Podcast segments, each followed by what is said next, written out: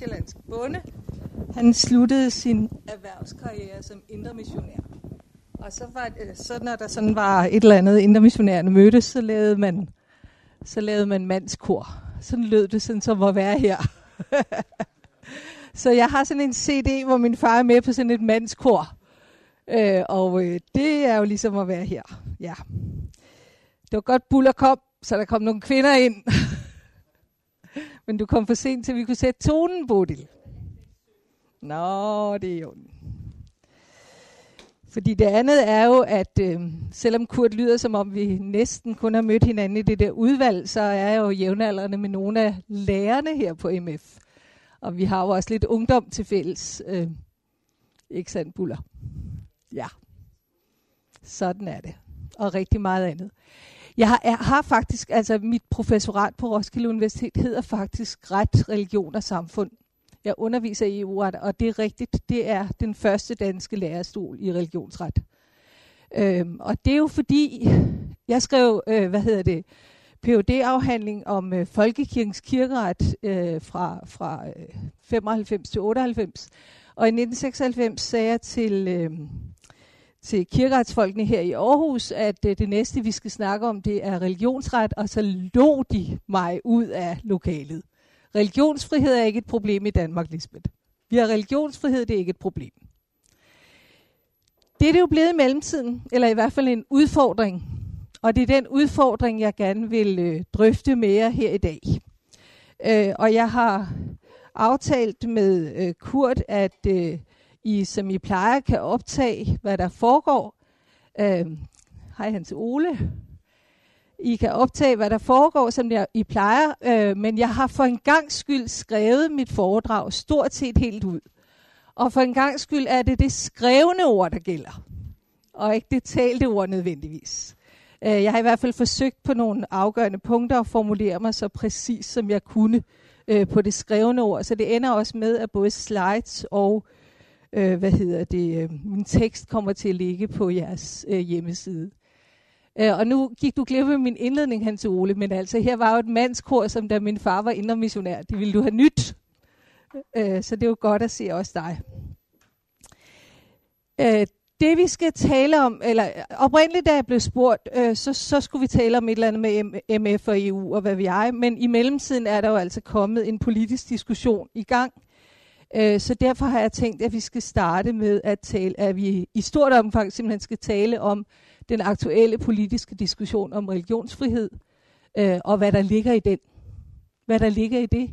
Og hvorfor jeg mener, at det virkelig er vigtigt, at I forholder jer til den. Og, og, og jeg er særlig glad for, at Hans Ole Bækgaard kommer, for jeg citerer dig et par gange undervejs. Så det er godt, at du også selv er her og kan høre, hvad jeg siger. Øhm, ja. I forbindelse med øh, spørgetiden i Folketinget den 15. marts 2016 indbød statsministeren Folketingets øvrige partier til forhandling efter påske om bekæmpelse af religiøs ekstremisme. I forlængelse af det har statsministeren nedsat et regeringsudvalg med øh, kirkeminister Bertel Hårder som formand. Jeg har ikke nogen steder på nettet kunne finde, hvem de øvrige medlemmer er, men jeg ved, at det er, øh, hvad hedder det, øh, blandt andet integrationsministeren og justitsministeren, udenrigsministeren, øh, så det er topfolk i regeringen. De leder et øh, udvalgsarbejde, hvor også øh, de tilhørende departementschefer har et underliggende udvalgsarbejde, og så kontorcheferne nedenunder igen.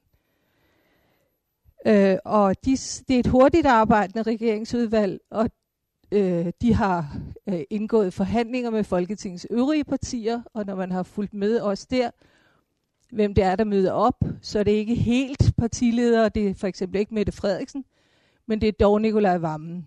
Det er altså ikke Karen Klint, som er en meget hårdt arbejdende og meget dygtig formand for kirkeudvalget, men Nikolaj Vammen og, og Socialdemokratiets øh, hvad hedder det, øh, justitsordfører. Så det er på relativt højt niveau. Målet er, siger Bertel Hårder, at altså, Forhandlingerne drejer sig om konkrete tiltag mod trosamfund. Og målet er at afdække feltet og vedtage eventuel lovgivning inden Folketingets sommerferie i år. Og baggrunden er selvfølgelig TV2's afdækninger i udsendelser, udsendelserne måske er bag sløret, men jo også øh, terrorangrebene i Bruxelles stort set samtidig. Øh, Søs Marie Serup, som har været øh, højt placeret rådgiver i partiet Venstre, og som er ret god til at fortælle, hvad Venstre mener, øh, når de ikke siger det højt på nettet selv, øh, og jeg har ikke kunnet finde noget på statsministeriets hjemmeside for eksempel.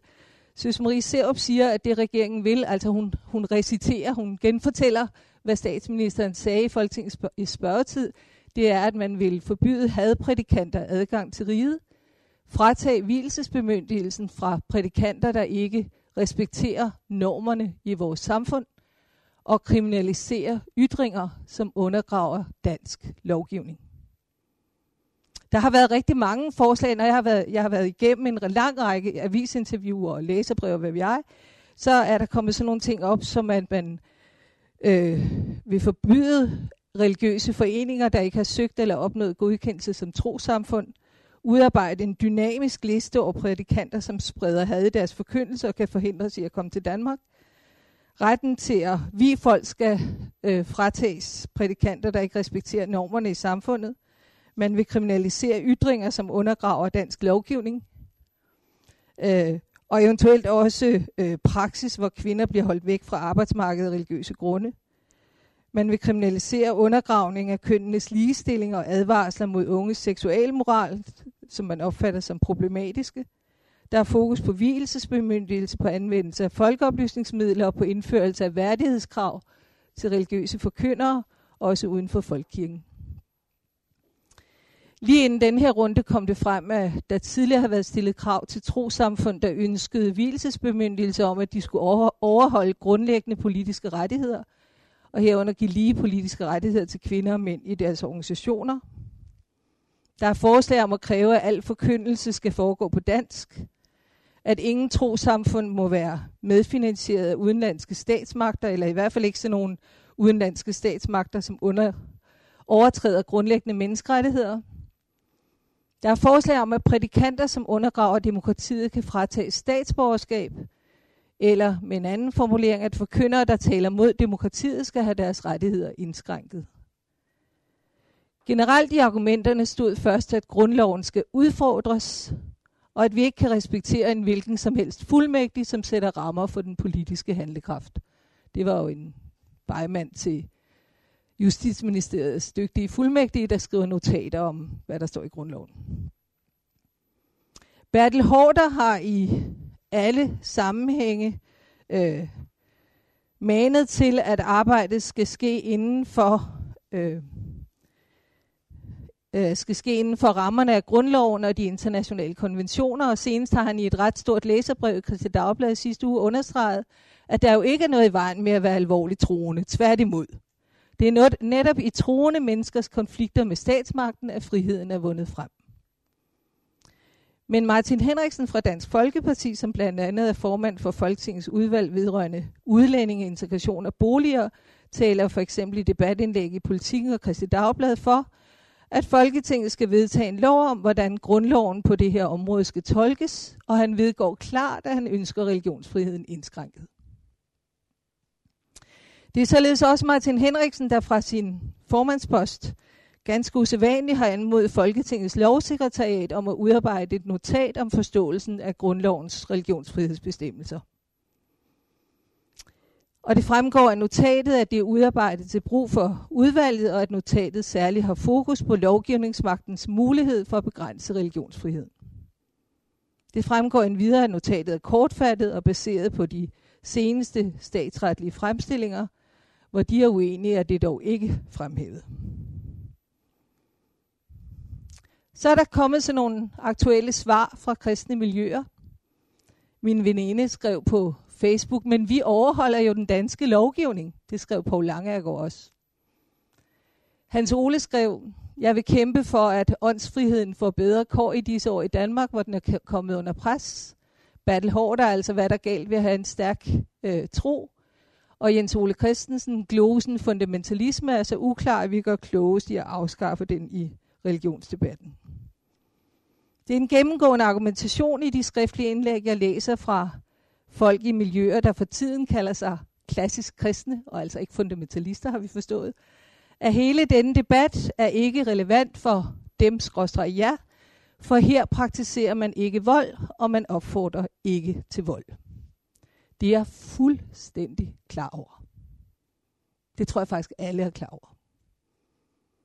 Men det ændrer ikke på, at jeg opfatter denne her lovgivningsrunde som stærkt relevant i det her miljø. Det har også været en gennemgående argumentation, som min veninde på Langegaard, at vi overholder jo den danske lovgivning. Men allerede her begynder spørgsmålene at brænde på.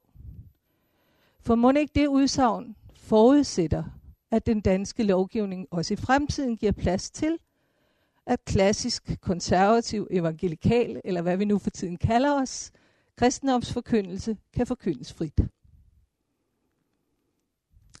Og allerede her har jeg faktisk lyst til at nævne et par tidligere sager, hvor præcis den konflikt har været fremme.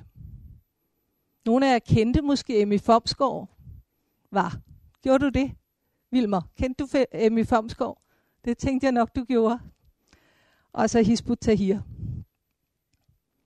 Det fremgår af straffelovens paragraf 266b, at den, der offentligt eller med forsæt til udbredelse i en videre kreds fremsætter udtalelse eller anden meddelelse, ved hvilken en gruppe af personer tro, trues, forhånes eller nedværdiges på grund af sin race, hudfarve, nationale eller etniske oprindelse, tro eller seksuelle orientering, straffes med bøde eller fængsel indtil to år. I 1990 skrev Emmy Fomsgaard, som kom fra Skjernområdet, ligesom Vilmer der, øh, hun skrev et læserbrev, hvor hun blandt andet havde skrevet, at er en homofil ikke en slags tyv? Øhm, stjæler han ikke sin næstes ære og måske hans liv ved at udnytte ham og måske påføre ham AIDS? Homosex er den ækleste form for hår. Hun blev tiltalt for overtrædelse af straffelovens paragraf 266b. Hun blev frikendt i retten i Skjern. Sådan går det heldigvis gerne, når vi er hjemme lokalt. Men i Vestre Landsret stod dommerstemmerne 3-3. Det var ikke så enkelt, at hun bare blev frikendt. Hun havde citeret i sit læserbrev citeret 3. Mosebog 1822, øh, som dengang lød hos en mand, må du ikke ligge, som du ligger hos en kvinde. Det er en videre styggelighed.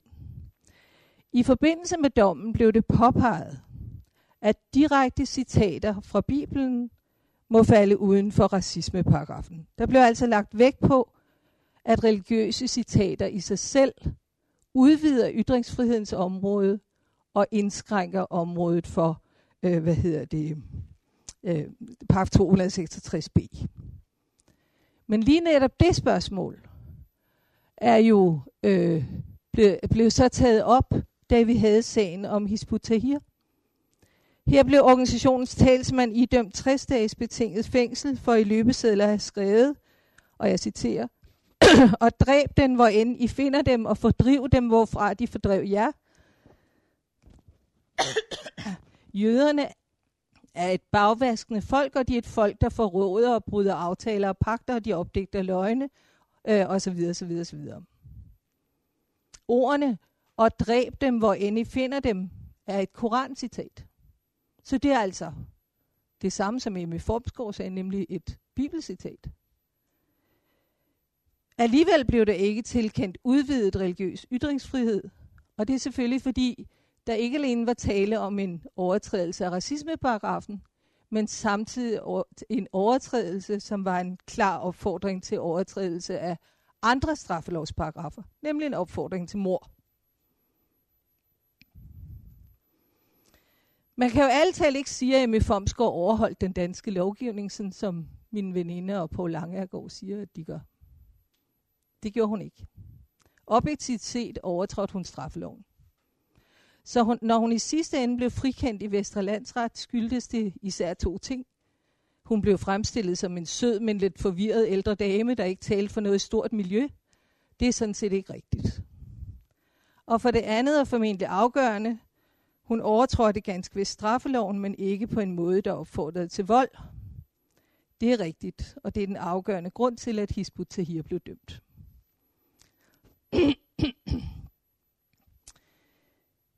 Bertel Hårder øh, gav senest her i øh, fredagsavisen udtryk for, at de forhandlinger, han leder, handler om, hvorvidt religionsfrihed bliver brugt til at dække over opfordringer til vold eller lignende.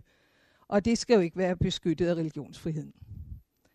Den del af citatet drejer sig om den forkyndelse, der indeholder en opfordring til vold. Men det er den, som Hizbut Tahir-sagen viser allerede er mulig at ramme. Det er allerede muligt at ramme opfordringer til vold.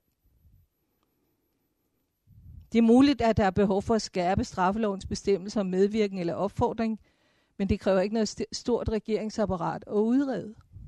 Det kræver ikke et regeringsudvalg at udrede. Så længe vi er i forholdet omkring vold, er der næppe nogen, der vil protestere mod Horders formuleringer. Det skal jo ikke være beskyttet af religionsfriheden.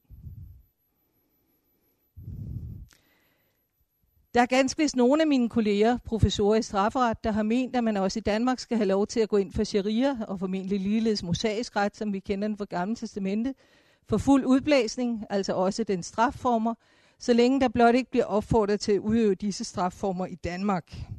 Det mener jeg ikke. Vi lever i en globaliseret verden, og en forkyndelse, der indeholder konkret anvisning på anvendelse af mor, altså stening for eksempel, som religiøst begrundet reaktion, kan også oversættes til konkret handling, om ikke her, så der. Jeg tror, eller jeg taler i hvert fald for, at vi roligt kan lade denne del af et politisk arbejde ligge og erklære os enige. Det bør efter min mening ikke være muligt at forkynde opfordring til brug af sharias øh, konkrete øh, morregler øh, som fritaget fra strafbarhed. Så er der det næste i det, som Bertel Hårder siger her. Det der med at slå børnene. Mund al kristen opfordring til at tugte sønderne i Guds navn er ophørt i klassisk konservativ kriste, kredse.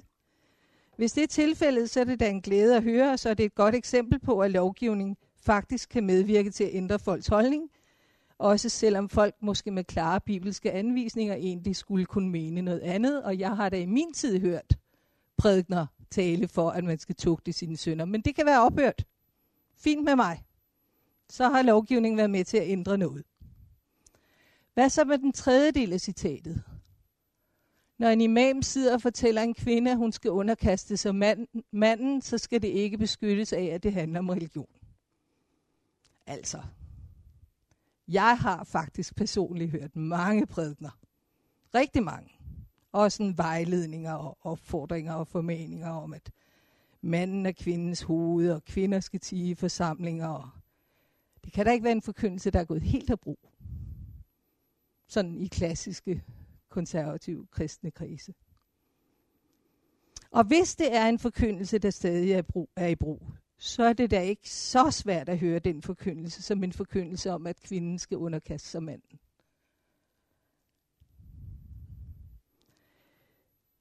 Øhm. Og så kan det godt være, at vi skal afskaffe begrebet fundamentalisme, men at afskaffe begrebet ændrer jo ikke på, at enhver, der vil være lojal over for sit trosgrundlag, kan komme i konflikt ikke alene med moderne normer, men også med aktuel lovgivning. Og det er den problemstilling, vi med den sidste del af Bertel Hårder citatet her står i. Jeg synes, man gør sig sagen for let, hvis man tror, at det kun er muslimer, der har et problem eller er et problem. Så derfor har jeg altså frejdigt tænkt mig at videreføre det her foredrag med en diskussion af, hvad religionsfrihed er i dagens Danmark, og hvor nogle af de ømme punkter ligger i den aktuelle lovgivningsproces. Jeg rejser ikke den her debat for, som det har været anført i debatten, øh, kulturradikalt at beskylde klassisk kristne miljøer for fundamentalistisk at kunne sammenlignes med klassisk islamiske miljøer. Jeg rejser den for at få også jer til at forholde jer til det her arbejde, så der ikke lige hen over natten kommer en lovgivning på bordet, som I ikke havde forestillet jer. Undervejs skal jeg så nok også nogenlunde leve op til det, der oprindeligt var ideen med det her foredrag, og forholde mig lidt til, om MF er beskyttet af begrebet religionsfrihed. Men det bliver altså i dagens sidebemærkning.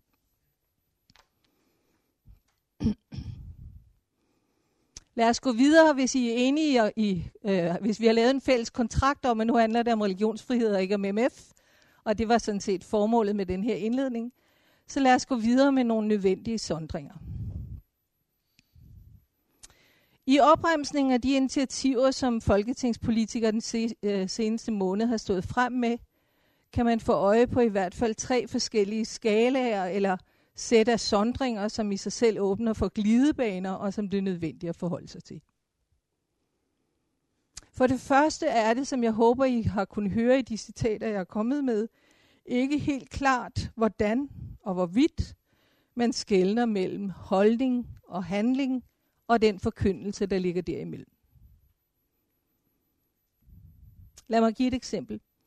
Skældnes der i lovgivningsinitiativerne mellem holdning til for eksempel stening af utro kvinder som en integreret del af sharia, eller forkyndelse af stening som en integreret del af sharia, eller opfordring til at overholde sharia i sin helhed, og dermed også stening, men bare ikke i Danmark, eller opfordring til at indføre sharia i sin helhed, og derunder stening også i Danmark, hvis vi engang får magten til det, eller direkte opfordring til stening, der jo klart er strafbart, da vi jo taler om en ret bestialsk form for mor.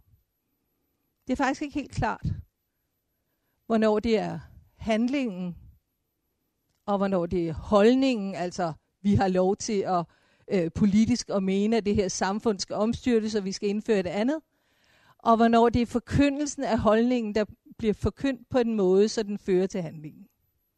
Det er faktisk ikke særlig klart.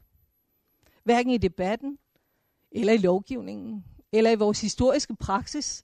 Vi har jo øh, formentlig alle sammen haft stærkt kommunistiske venner, jeg har i hvert fald, øh, Øh, som jo der gik ind for stærkt samfundsomstødende øh, politiske holdninger, og i den grad forkyndte det, også på måder, der førte til handlinger.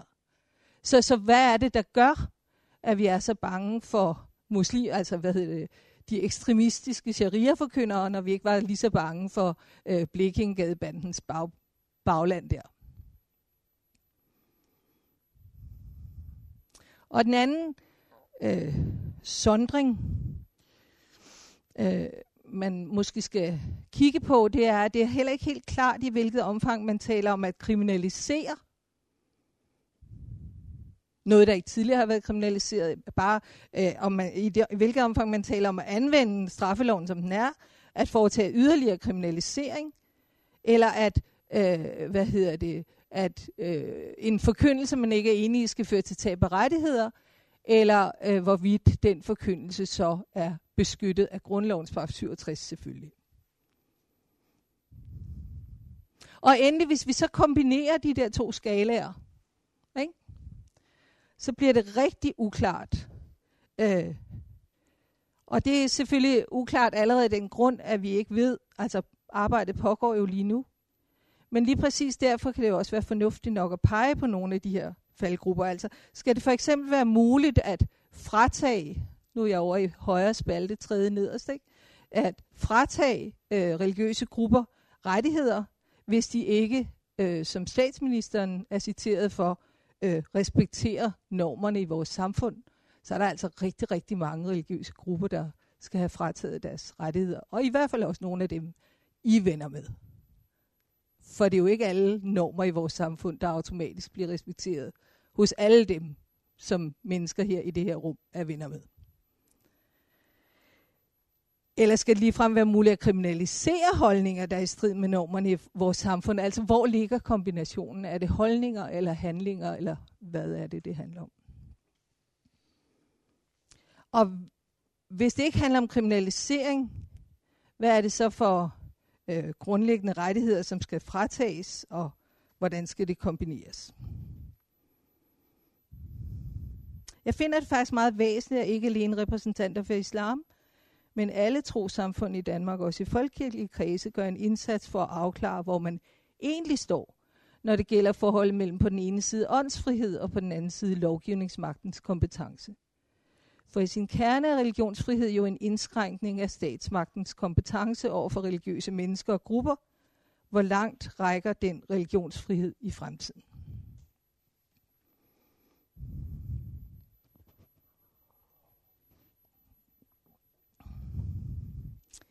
Nå, hvad er så religionsfrihed?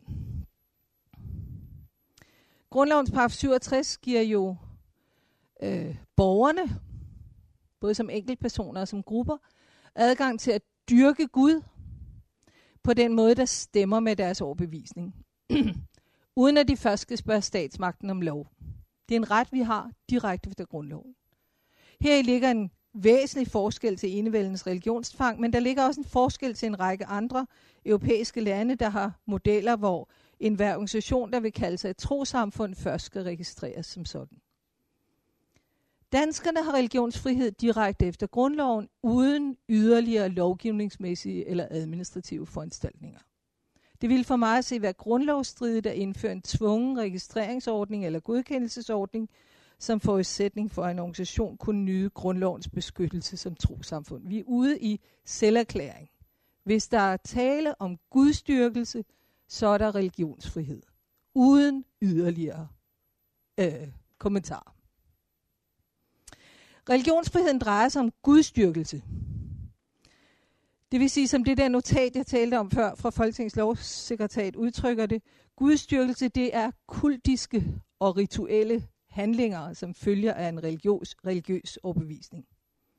Der er altså her, som i andre europæiske lande, tale om forkyndelse, rituelle handlinger, gudstjenester, og kirkelige handlinger, eller igen med lovsekretariatets ord, gudstjeneste, bøn, ceremonier og særlige skikke.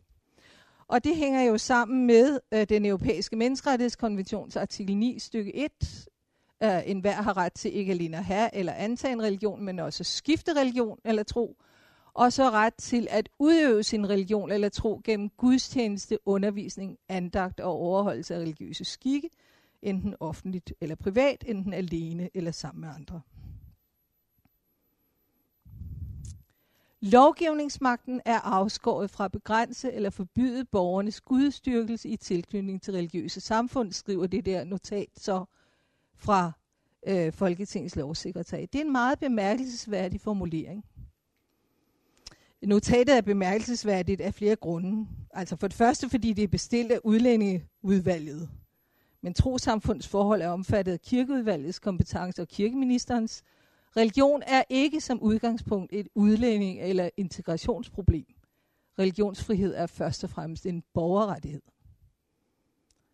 Og dernæst forekommer det umiddelbart bemærkelsesværdigt, at notatet er udarbejdet af Folketingets lovsekretariat, ikke af Justitsministeriet. Men indholdsmæssigt er det også bemærkelsesværdigt af en række grunde. Notatet siger om sig selv, at det er kortfattet og alene baserer sig på nogle få forfatningsretlige standardværker. Men det standardværk, vi har med kommentarer til den europæiske menneskerettighedskonvention, er ikke benyttet. Det samme gælder Gammeltoft Hansens kommentarer til grundlovens religionsfrihedsbestemmelser i den af Henrik Sale redigerede grundlovskommentar, og heller ikke speciallitteratur om religionsret nationalt eller internationalt er benyttet. Det ville man have gjort, hvis det var Justitsministeriet, der havde skrevet det. De her særenheder og forbehold, som også til dels fremgår af selve notatet, øh, ændrer ikke på, at notatet alligevel rummer en række ret vidtgående, øh, ret vidtrækkende konklusioner og kan få en betydelig indflydelse, allerede fordi det ligger som et offentligt notat i Folketingets materiale. Og det første sted i notatet, hvor konklusionerne forekommer spinkler i den her øh, formulering, jeg har her, at lovgivningsmagten er afskåret fra at begrænse eller forbyde borgernes gudstyrkelse i tilknytning til religiøse samfund. Jeg forstår ikke formuleringen, fordi det er jo både individers og gruppers religionsfrihed, der er beskyttet. Det er ikke et krav, at det kun er den religionsfrihed, der foregår i en kirke eller inden for rammerne af et trosamfund, der er beskyttet. Det er også den enkeltes religionsfrihed, der er beskyttet. Det har der altid været øh, øh, enighed om i litteraturen. Det er jo det, der ligger i beskyttelsen i den europæiske menneskerettighedskonvention alene eller sammen med andre. Og de handlinger, der beskyttede, det er altså gudstyrkelse, ikke alene gudstjenester og andagt, men også undervisning og religiøse skikke. Med undervisning menes først og fremmest oplæring i religion inden for trosamfundet, søndagsskole altså, men selvsagt også studiekredse for voksne osv. Også de handlinger, som er nødvendige forudsætninger for gudstyrkelsen i en forsamling øh, har hidtil været anset for at være omfattet af religionsfriheden. Argumentet er, at ellers bliver beskyttelsen af religionsfriheden meningsløs.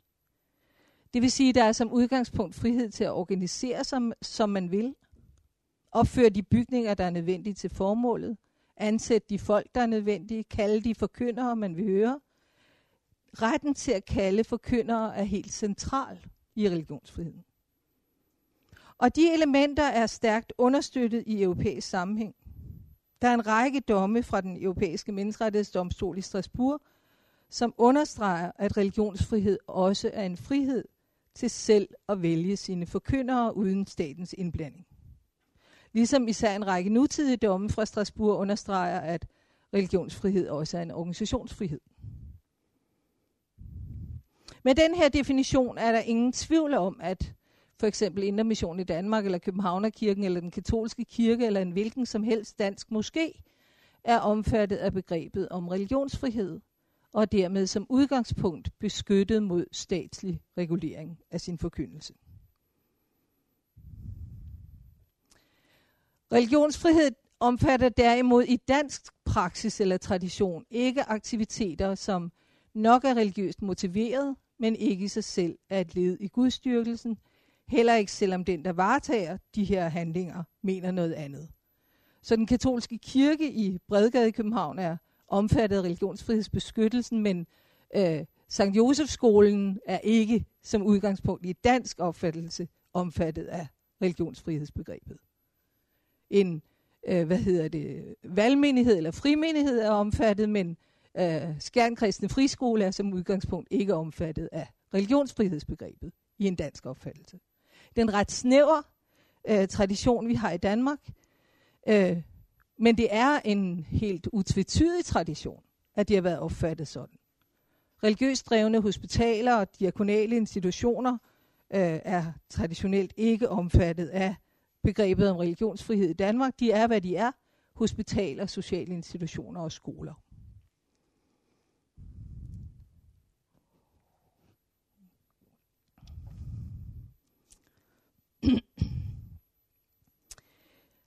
At noget er omfattet af religionsfrihed er ikke automatisk det samme for, som, at statsmagten ikke kan regulere det. Det betyder, at, at noget er omfattet af begrebet om religionsfrihed, gør ikke, at det automatisk er fuldt ud lovligt. Det er jeg faktisk enig med Martin Henriksen i. Religionsfrihed kan begrænses. Og er i øvrigt automatisk begrænset af grundlovens ord om, som der står her, at intet læres eller foretages i trosamfundet altså, som strider mod sædeligheden eller den offentlige orden.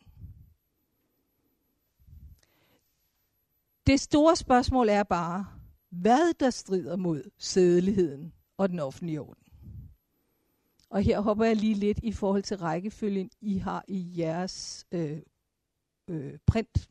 Så nu er jeg hoppet tre slides frem. Hvad er sædelighed i grundlovens paragraf 67?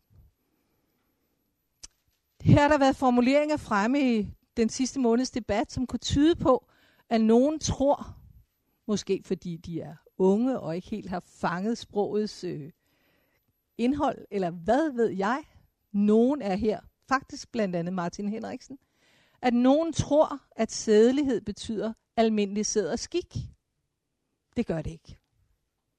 Det er ikke det, der menes med ordet sædelighed. Det er ikke Sittlichkeit, vi taler om.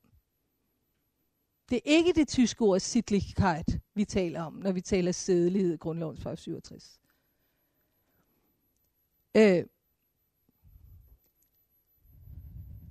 det, øh, hele formålet med øh, religionsfriheden er jo at sikre, at der er lommer i samfundet, hvor man har lov til at gøre noget, der stikker ud i forhold til almindelig sæd og skik. Noget, der er anderledes. Noget, der ikke følger dagens moralnormer. Men Alf Ross sagde, det er i hvert fald seksuelle excesser i religionsfrihedens navn. Altså, der er jo noget om, at det har noget at gøre med sæd og skik, eller sittlichkeit, eller moralnormer, men det er ikke en hver moralnorm, det er ikke en hver standard. Jeg hørte, før vi gik i gang her, så fortalte Kurt om en præst i et sovn et eller andet sted, og folk sagde i sovnet, kunne han dog ikke bare få klippet sit hår. Og, og der skal sikkert nok være meget irritation over, at sådan en præst går rundt med langt hår, men det er altså ikke det, vel?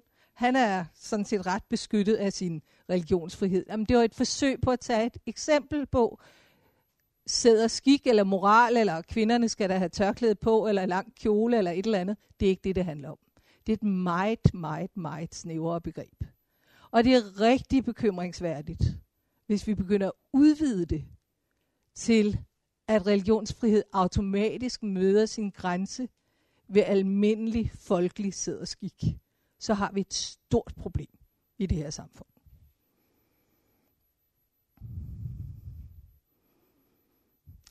Sagen er jo, og nu hopper jeg lidt frem og tilbage her i, øh, i slidesene, det må jeg undskylde, men jeg har altså lavet om på rækkefølgen, øh, efter jeg sendte dem til Kurt. Sagen er jo, at øh, religionsfrihedsbegrebet i sig selv, altså grundlovens paragraf 67 er den eneste egentlige, og nu kommer der et juridisk udtryk, egentlige materielle frihedsrettighed i grundloven. De andre frihedsrettigheder, vi har, ytringsfrihed, jeg skal nok forklare det der med materiel, forklaringen kommer nu. De andre frihedsrettigheder, ytringsfrihed, forsamlingsfrihed, foreningsfrihed, for alle dem gælder det, at det er processuelle frihedsrettigheder. Forstået på den måde, at administrationen, politiet osv. må ikke bare bryde ytringsfriheden, bryde forsamlingsfriheden, bryde foreningsfriheden.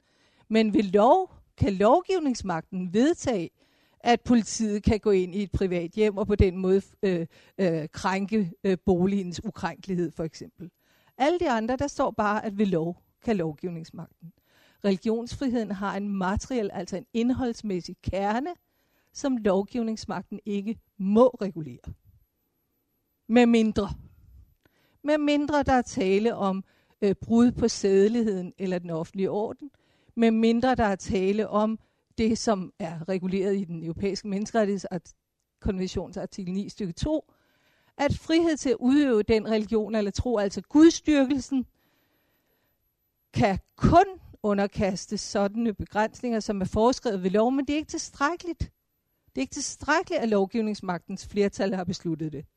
Nej, lovgivningsmagtens flertal er bundet af en grænse, nemlig kun på grundlag af de her kriterier, der står her. At det er nødvendigt i et demokratisk samfund af hensyn til et af tre. Enten den offentlige tryghed, og så har vi at gøre med, at der er ballade og politi og slaget på fælleden eller et eller andet. Eller den offentlige orden, og det skal nok komme tilbage til sundheden eller sædeligheden, det var det, vi lige havde fat i, ikke? Eller for at beskytte andre eller andres friheder eller rettigheder. Så hvis lovgivningsmagten vil regulere kernen i religionsfriheden, gudstyrkelsen, så skal lovgivningsmagten kunne begrunde det med en nødvendighed i et demokratisk samfund, som er proportional i forhold til det indgreb, der foretages, og som er baseret på et af de der andre tre hensyn. Ikke et hvilket som helst hensyn.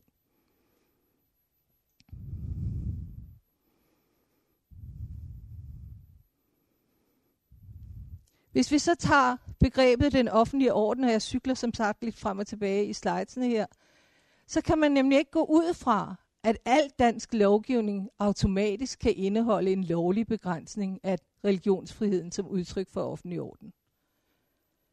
Med offentlig orden tænkes øh, blandt andet på nødvendig religionsneutral lovgivning som byggelovgivning osv., som ikke nærmer sig religionsudøvelsens kerne. Men hvis vi nu tænker på byggelovgivning, hvis man så forestiller sig, at man ved hjælp af øh, byplanlovgivning øh, hindrer enhver form for opførelse af religiøse bygninger, ja, så er man jo ene at røre ved en del af religionsudøvelsens kerne, nemlig de nødvendige forudsætninger for at kunne udøve sin religion eller tro. Og så skal det være nødvendigt i et demokratisk samfund af hensyn til andre friheder og rettigheder, eller sædeligheden og sundheden, eller osv. Det er ikke nok bare at sige den offentlige orden. Den offentlige orden skal være begrundet i et hensyn, der gør det nødvendigt at regulere religionsudøvelsen. Eller hvis vi taler om en lovgivning, som nærmer sig religionsudøvelsens kerne, og det vil det jo være, hvis man siger, I må kun forkynde halvdelen af jeres læregrundlag. Altså, øh, sharia betyder den vej, vi skal følge, men I må kun forkynde halvdelen af den vej, eller der er noget af den vej, I ikke må forkynde, for det er simpelthen for meget i strid med samfundets øvrige normer. Ja, så skal lovgivningsmagten kunne begrunde en sådan regulering af forkyndelsesfriheden med en henvisning til, at det er nødvendigt i et demokratisk samfund af hensyn til andre friheder eller rettigheder, af hensyn til sikring af den offentlige tryghed osv. Det er ikke nok, at lovgivningsmagten siger, at vi vil ikke have de der hadprædikanter. Det er ikke argument nok. Der er notater fra lovsekretariatet lovligt løst i koderne, men det har de selv taget forbehold for. Altså. De siger, at gudstyrkelse, som strider imod en religionsneutral dansk lovgivning, vil formentlig også samtidig altså være i strid med øh, sædeligheden eller den offentlige orden. Sådan har man sagt i danske forfatningsretlige værker tilbage i tiden. Men det er jo en formulering, som har bygget på en forudsætning om, at lovgivningen samtidig skabte plads til gudstyrkelse. At der altså var den der rummelighed. Så man har også sagt, at grundlovens paragraf 67 fritager således ikke fra generelt at overholde dansk lovgivning. Det er ordet generelt, I skal lægge mærke til. Øh, Grundlovens paragraf 67 fritager ikke fra, over, ikke fra al overholdelse af dansk lovgivning. Der er en del dansk lovgivning, der skal overholdes. Men grundlovens paragraf 67 giver på den anden side heller ikke en hvilken som helst hjemmel til, at lovgivningsmagten kan regulere.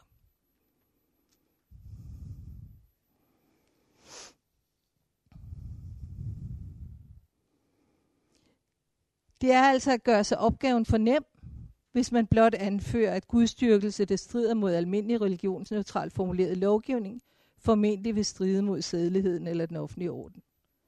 Man er nødt til i dag også at anvende den angivende test, test fra menneskerettighedskonventionen. Det skal være nødvendigt og proportionelt.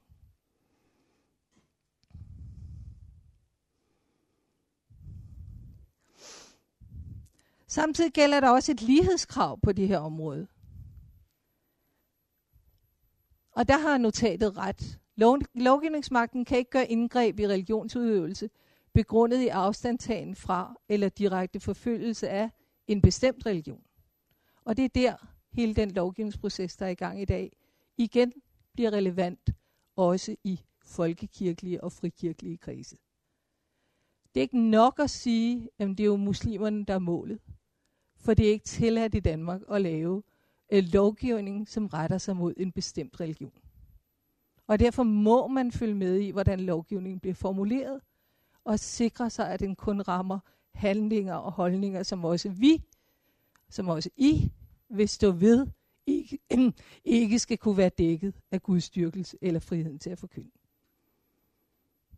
Det kan begrundes på tusind måder. En af begrundelserne er den europæiske menneskerettighedskonventions artikel 14. Det er mest for the records, jeg har sætte ind med.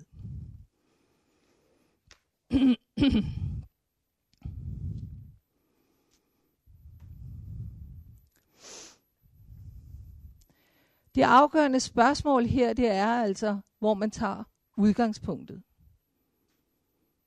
Øhm, hvis man, som jeg gør i det her foredrag, tager udgangspunkt i, at religionsfrihed er den eneste egentlige frihedsrettighed i grundloven, og det er selvfølgelig skarpt formuleret. I må misforstå mig rigtigt. Men det er faktisk sådan, at jurister, når de taler sammen alene, sådan i hemmelighed siger til hinanden, at det er godt, vi har menneskerettighedskonventionen, for efter grundloven, så kunne ytringsfriheden jo godt blive lukket helt ned. Eller forsamlingsfriheden, eller hvis der var flertal for det i, fol- i Folketinget, ikke? eller i lovgivningsmagten. Men efter grundloven kan religionsfriheden ikke blive lukket helt ned. Der er en kerne, en materiel kerne, og den må man tage udgangspunkt i. Der er en grænse for lovgivningsmagtens kompetence, når det handler om religionsfrihed. Og derfor er det også afgørende, igen i det der notat skrives der, at lovgivningsmagten har en ganske vid skønsmarken.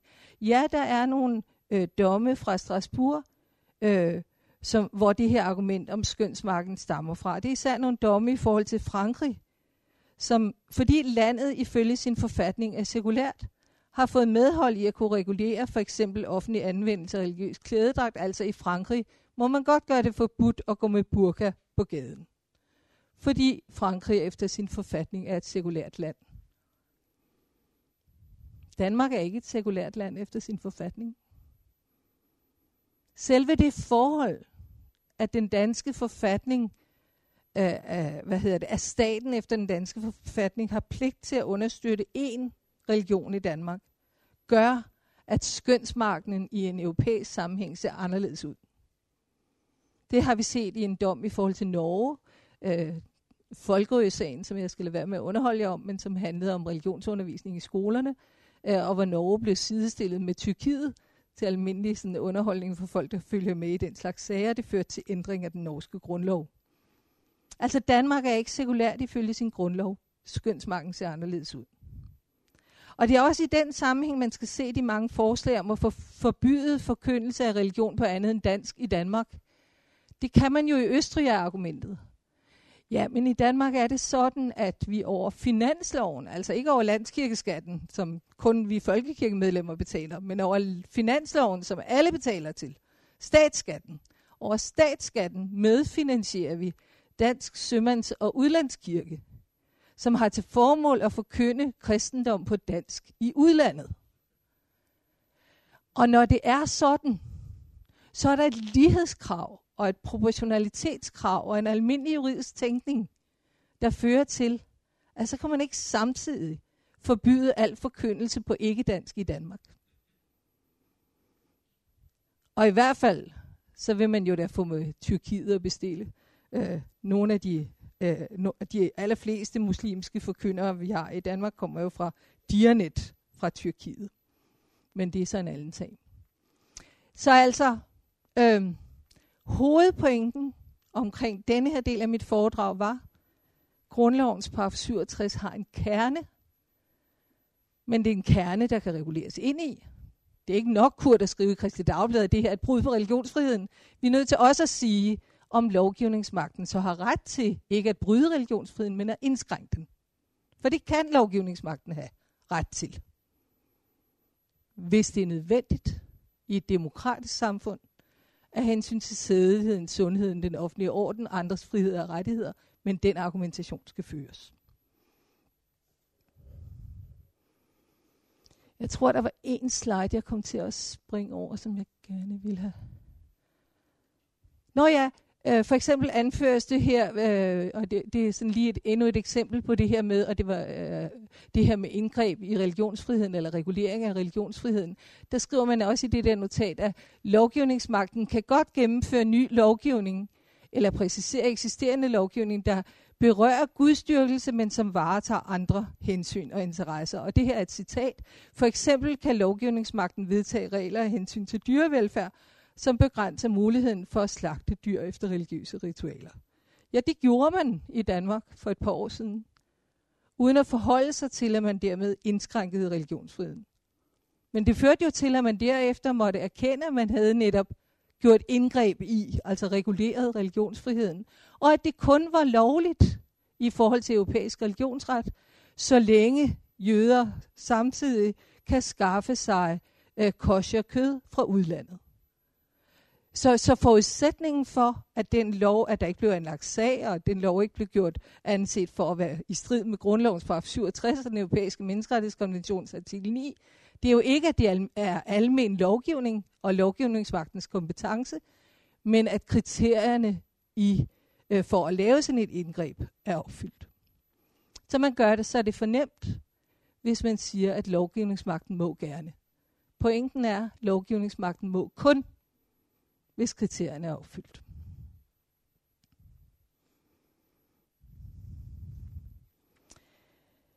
Jeg synes, jeg skylder at også at sige lidt om øh, grundlovens paragraf 69 om regulering af trosamfunds forhold. Den hedder jo, at de fra folkekirken afvigende trosamfunds forhold ordnes ved lov. Og hvad er så forholdet mellem den og paragraf 67?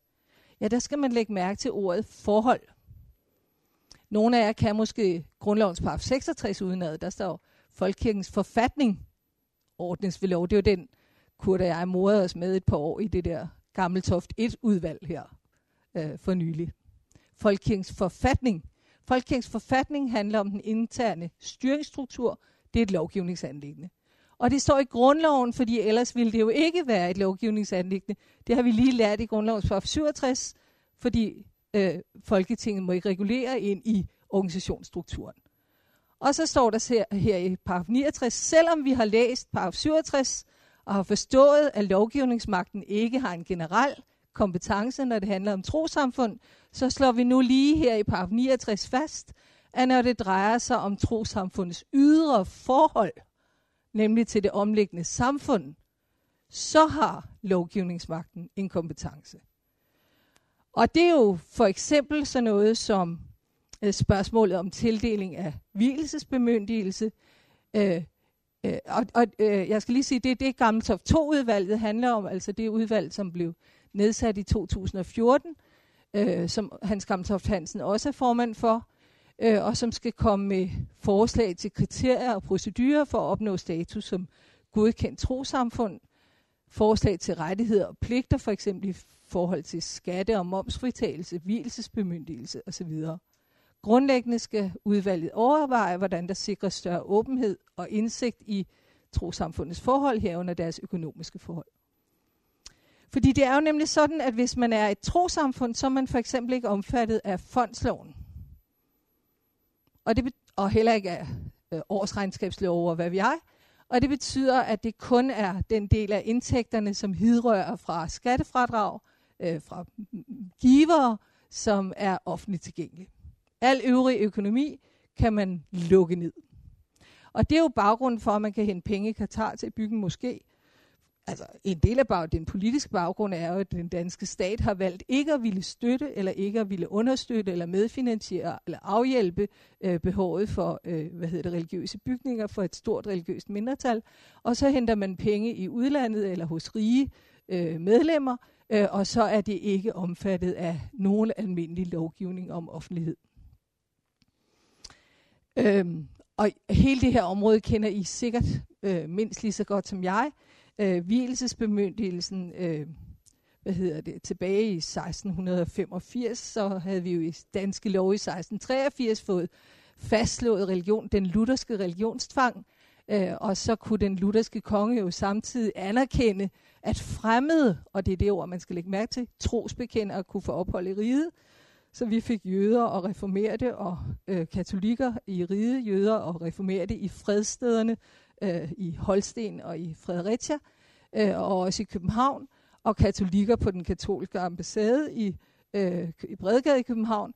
Øh, men hele pointen var ligesom tilsvarende i Wien, øh, hvor Arbe og Harbe, de der protestanter Arbe og Harbe, de har deres øh, kirke i en gade helt ude ved bymuren i det gamle Wien, ikke? Øh, og og kirken blev jo bygget, ligesom i Bredegade i København, sådan at der ikke måtte være adgang fra gaden, man skulle ind bagved, fordi vinerne skulle nøde fristes til at blive protestanter igen, ligesom københavnerne nøde skulle fristes til at blive katolikker igen. Det var for fremmede, disse anerkendte trosamfund. Og så i 1814 sker der jo det, at vi havde optøjer i København efter statsbankerot og tab af Norge og Københavns brand og hvad vi jeg. Øh, og så er der straks nogen, der skal være scapegoats, og især dem, som øh, har historien skrevet ind i sine egne hellige skrifter. Så der var øh, angreb på jøderne. Øh, og der viste den sene enevælde sig fra sin mere fornuftige side, øh, og det kunne man måske også lære noget af, øh, nemlig derved, at man i stedet for at smide jøderne ud af landet, som så mange har gjort før og siden, øh, så sagde man, øh, I får et tilbud om at skifte status fra at være fremmede til at blive danske. Så øh, medlemmerne af Mosaisk trosamfund blev tilbudt statsborgerskab, men betingelsen var, at man opgav sin egen særlovgivning. Vi ville ikke have parallel rets, øh, øh, parallelle retssystemer i Danmark, i hvert fald ikke i 1814. så øh, jødisk ægteskabsret, arveret og familieret blev ophævet, øh, og øh, man fik et retssystem. Og det er jo det, der er baggrunden for, at man så følger videre med øh, øh, et anerkendelsesinstitut øh, institut, også efter øh, grundloven. Metodistkirken var den første, der blev anerkendt i 1865. Har lige været 150 års jubilæum. Øh, og man fortsatte med de nordiske kirker og baptister og hvad vi er, og den anglikanske kirke efter 2. verdenskrig, men det blev mere og mere pinligt, for retsgrundlaget var ikke i orden. Så da de, den første muslimske menighed i slutningen af 1950'erne søgte anerkendelse, så sagde man, hvad er det egentlig overhovedet for noget med det der anerkendelsesinstitut? Øh, og så nåede man i øh, ægteskabsloven i 1969 frem til, at det i virkeligheden kun handler om at forvielsesbemyndigelse. Det er den eneste rigtige rettighed, der lå i det, var opfattelsen. Og så fik vi den her formulering om, at kirkelig, øh, øh, øh hvad hedder det, at man kan blive kirkelig videt i et anerkendt trosamfund eller i et andet trosamfund, som er godkendt til det. Og i bemærkningerne til ægteskabsloven, og det er det, der er retsgrundlaget for godkendelse af trosamfund i dag, det er bemærkningerne til ægteskabsloven fra 1969. Et lidt tyndt rets, retsgrundlag, ville øh, de fleste ordentlige jurister sige. Øh, I bemærkningerne står så, at det skal være tale om et egentligt trosamfund. Hvad det så er, det havde spurgt man i lang tid Københavns biskop om,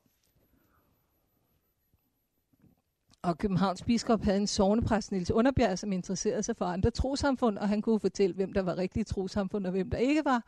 Indtil religionsforskerne Margit Warburg og Niels, øh, hvad hedder Armin Gertz øh, midt i 90'erne sagde, at det er for meget.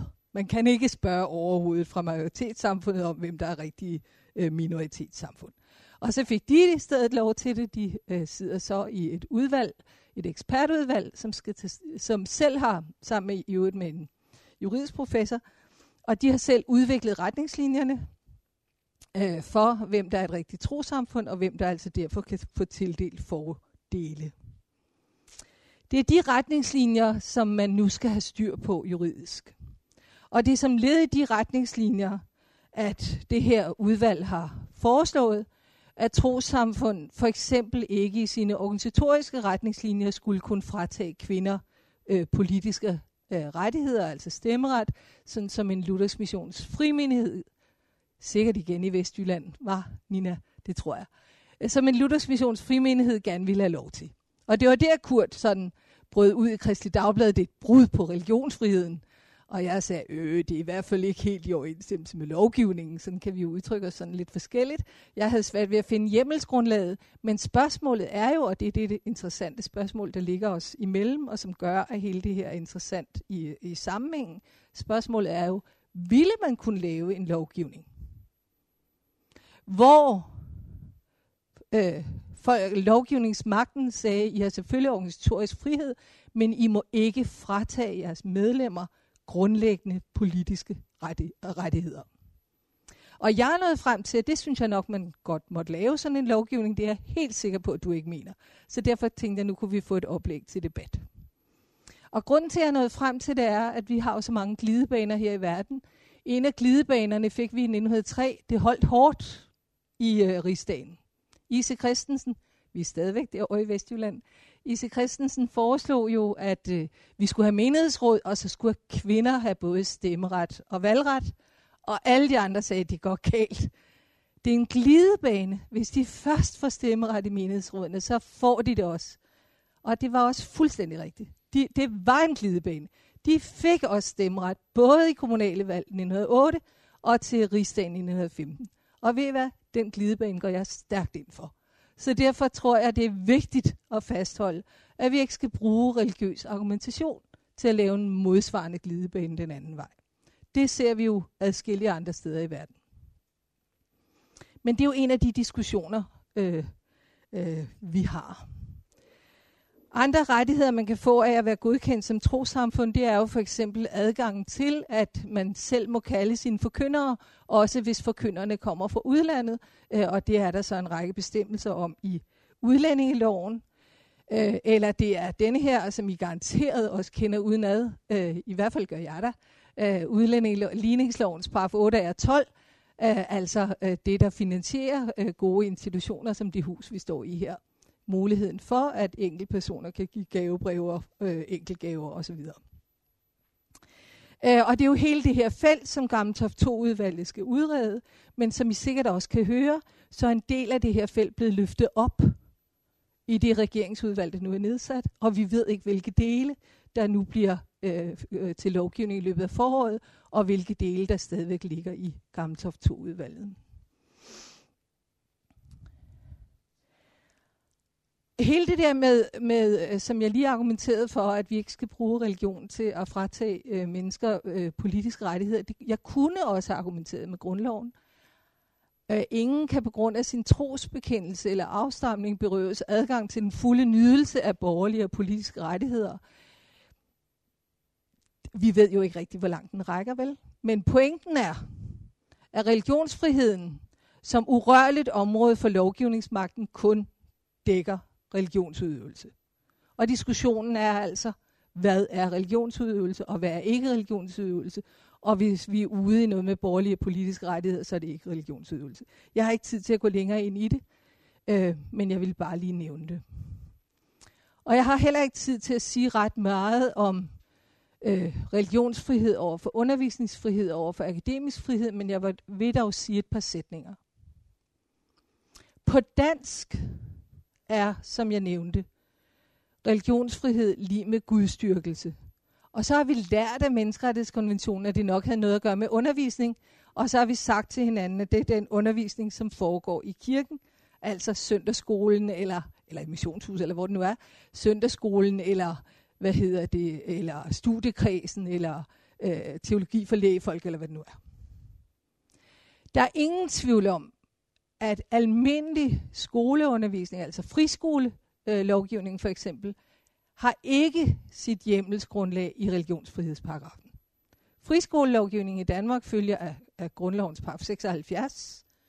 Internationalt følger øh, muligheden for religiø- religiøs undervisning ikke af øh, øh paragraf 9 i den europæiske menneskerettighedskonvention, men er en supplerende bestemmelse om retten til øh, religiøs øh, uddannelse, Grundlæggende er der en sondring her mellem religion og undervisning.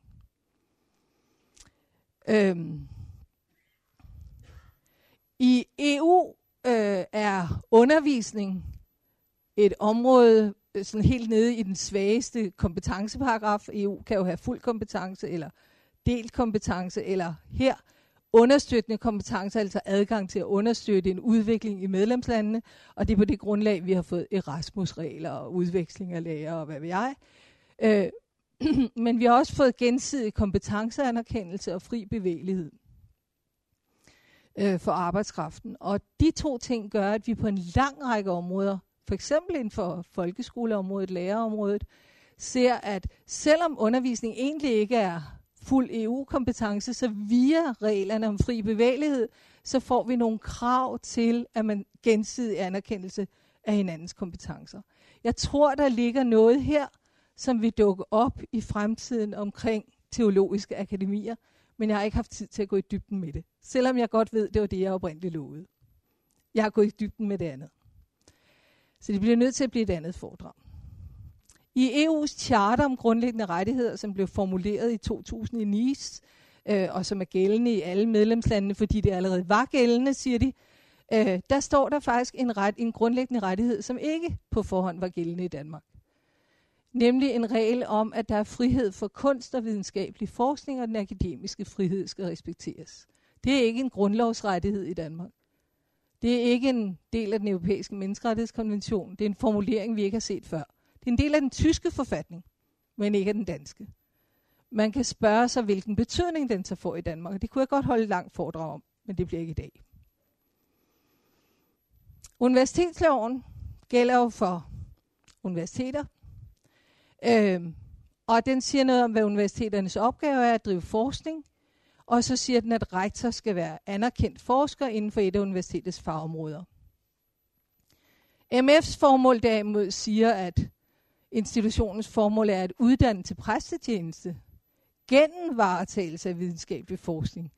At udfordre til kristen tro og formidle kristen tro. Den formålsparagraf, den ligger lige midt imellem det der med undervisning som forkyndelse, og så, akadem og så universitetsvirksomhed. Ikke?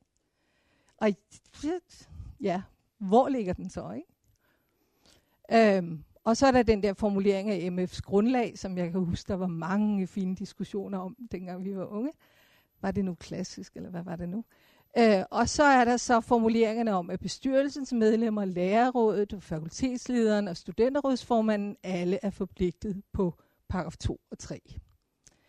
Det er jo regler, som nok kan finde dækning inden for øh, lovgivning om forbud mod forskelsbehandling på grund af religion og tro på arbejdsmarkedet, fordi man kan sikkert nok argumentere for, at både lærere og fakultetsledere og bestyrelsesmedlemmer øh, har øh, opgaver, som er af afgørende betydning øh, for øh, institutionens øh, virksomhed. Studenterrådsformand vil jeg nu nok problematisere, men fred være med det. Men, men det afgørende i den her forbindelse, og jeg tror noget af grunden til, at jeg blev inviteret nu, var, at jeg havde kommet til at skrive et eller andet sted, at Thomas ikke var øh, kvalificeret til at være øh, fakultetsleder på MF. Og det faldt nu Thomas meget for brystet, fordi han og jeg er helt enige om, at han er en fremragende leder, og det har jeg sådan set også givet udtryk for. Men hvis I kigger på universitetsloven, så er han ikke kvalificeret til at være leder af en universitetsinstitution i det omfang, der taler om en universitetsinstitution. Altså rektor skal være en anerkendt forsker. Øh, og, og den ledelsesstruktur, I har, der er det Thomas, der er rektor. Jeg beklager, selvom det er Kurt, der er lærerrådsformand. Ikke? Så, så hvis man vil være et universitet, så vil man være nødt til at skifte struktur, men det kan I jo bare gøre. Nu ryster I på hovedet, det kan I sige højt bagefter. Lad os nu komme tilbage til det, som har været hovedpointen i mit øh, foredrag. Sætter grundloven grænser for åndsfrihed, og her bruger jeg med vilje det begreb, Hans Ole Bækgaard brugte i sit øh, debatindlæg i sidste uge om åndsfrihed. Ja, grundloven sætter grænser for åndsfrihed. Vi kan ikke i dansk forfatningsret argumentere for fuld åndsfrihed i Danmark. Og vi skal heller ikke kunne, efter min bedste mening. Så derfor er det ikke nok eller tilstrækkeligt at kæmpe for åndsfrihed. Man må gøre sig klart, hvilken åndsfrihed man vil kæmpe for, og hvilke grænser man vil acceptere. Og det har været hovedformålet med mit foredrag i dag, at rejse den debat. For jeg synes, man gør sig det for let, øh, hvis man nøjes med at sige, at jeg kæmper for åndsfrihed. Det er også det, klassiske muslimer gør. Kæmper for åndsfrihed. Vi har den samme udfordring. Og der er min pointe, at grænserne for altså åndsfrihed, de legale, de juridiske grænser for åndsfrihed i vores samfund, har en historisk og juridisk kerne, men de indgår samtidig i en aktuel samfundsmæssig og politisk forhandling. Den, øh, den forhandling kan man for eksempel se udtrykt, når Jens Ole i, i, sin, i sit øh, indlæg i fredags eller lørdags lige fornævnte, at øh, fundamentalisme-debatten sætter spørgsmålstegn ved en del mediers brug af universitetsansatte forskere som eksperter i holdningsmæssige anlægner, eller som mange journalister, jeg taler med, siger, tak for dit synspunkt, når man har delt sin faglige viden. Jeg har forsøgt her, øh, og, og den samme position er der egentlig i det der notat fra lovsekretariatet, nogle juridiske forfattere fremhæver, på et emne, som er helt klart fastlagt i domme fra Menneskerettighedsdomstolen. Jeg har forsøgt her at give et bud, som ikke bare er et synspunkt, men som, altså som, som udtrykker en juridisk historisk kerne, men som selvfølgelig samtidig også er præget af, hvad jeg mener, det er værd at kæmpe for i den aktuelle politiske og debatmæssige omstrukturering af den kerne. Og mit bud er, at overtrædelse af straffelovens voldsbestemmelser og forkyndelse af overtrædelse af straffelovens voldsbestemmelser må for mig at se falde klart uden for religionsfrihedens beskyttelsesområde. Mit bud er, at det at forkynde vold som led i religion må kunne opfattes som værende i strid med øh, den offentlige orden og dermed nærmest automatisk uden for grundlovens paragraf 67. Jeg vil også være parat til at argumentere for, at man ikke, at man ikke kan få rettigheder, få tildelt nye rettigheder. Man kan selvfølgelig fungere som trosamfund alt det, man vil, uden fradragsret og uden, altså selv finansiere og selv organisere og selv gøre. Det, det skal ikke være forbudt. Men jeg ville øh, være parat til at argumentere for, at man ikke skulle kunne få tildelt rettigheder, hvis man fratager sine medlemmer borgerlige rettigheder, såsom stemmeret. Det er der rigtig mange, der ikke er enige med mig i. Men det vil jeg faktisk gerne argumentere for.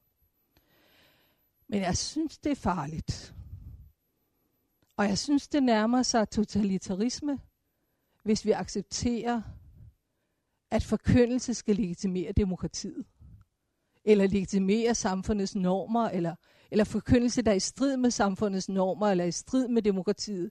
Det kan jeg ikke se skal være grundlag for nogen som helst handlinger fra statens side. Hverken fratagelse af rettigheder eller kriminalisering eller noget som helst andet. Det første, jeg sagde med overtrædelse af straffelovens voldsbestemmelser i handling, det mener jeg faktisk allerede er udtryk for den faktiske juridisk-historiske kerne i reglerne. Det næste med forkyndelse af vold, det tror jeg faktisk godt kunne blive udtryk for, hvad rigtig mange af os kunne blive enige om, at det skal man nok heller ikke kunne. Men de næste to, der er vi ude i en diskurs, hvor jeg har fremlagt grundlaget for mine refleksioner, og hvor vi kan tale sammen om, hvad det skal være. Tak skal I have.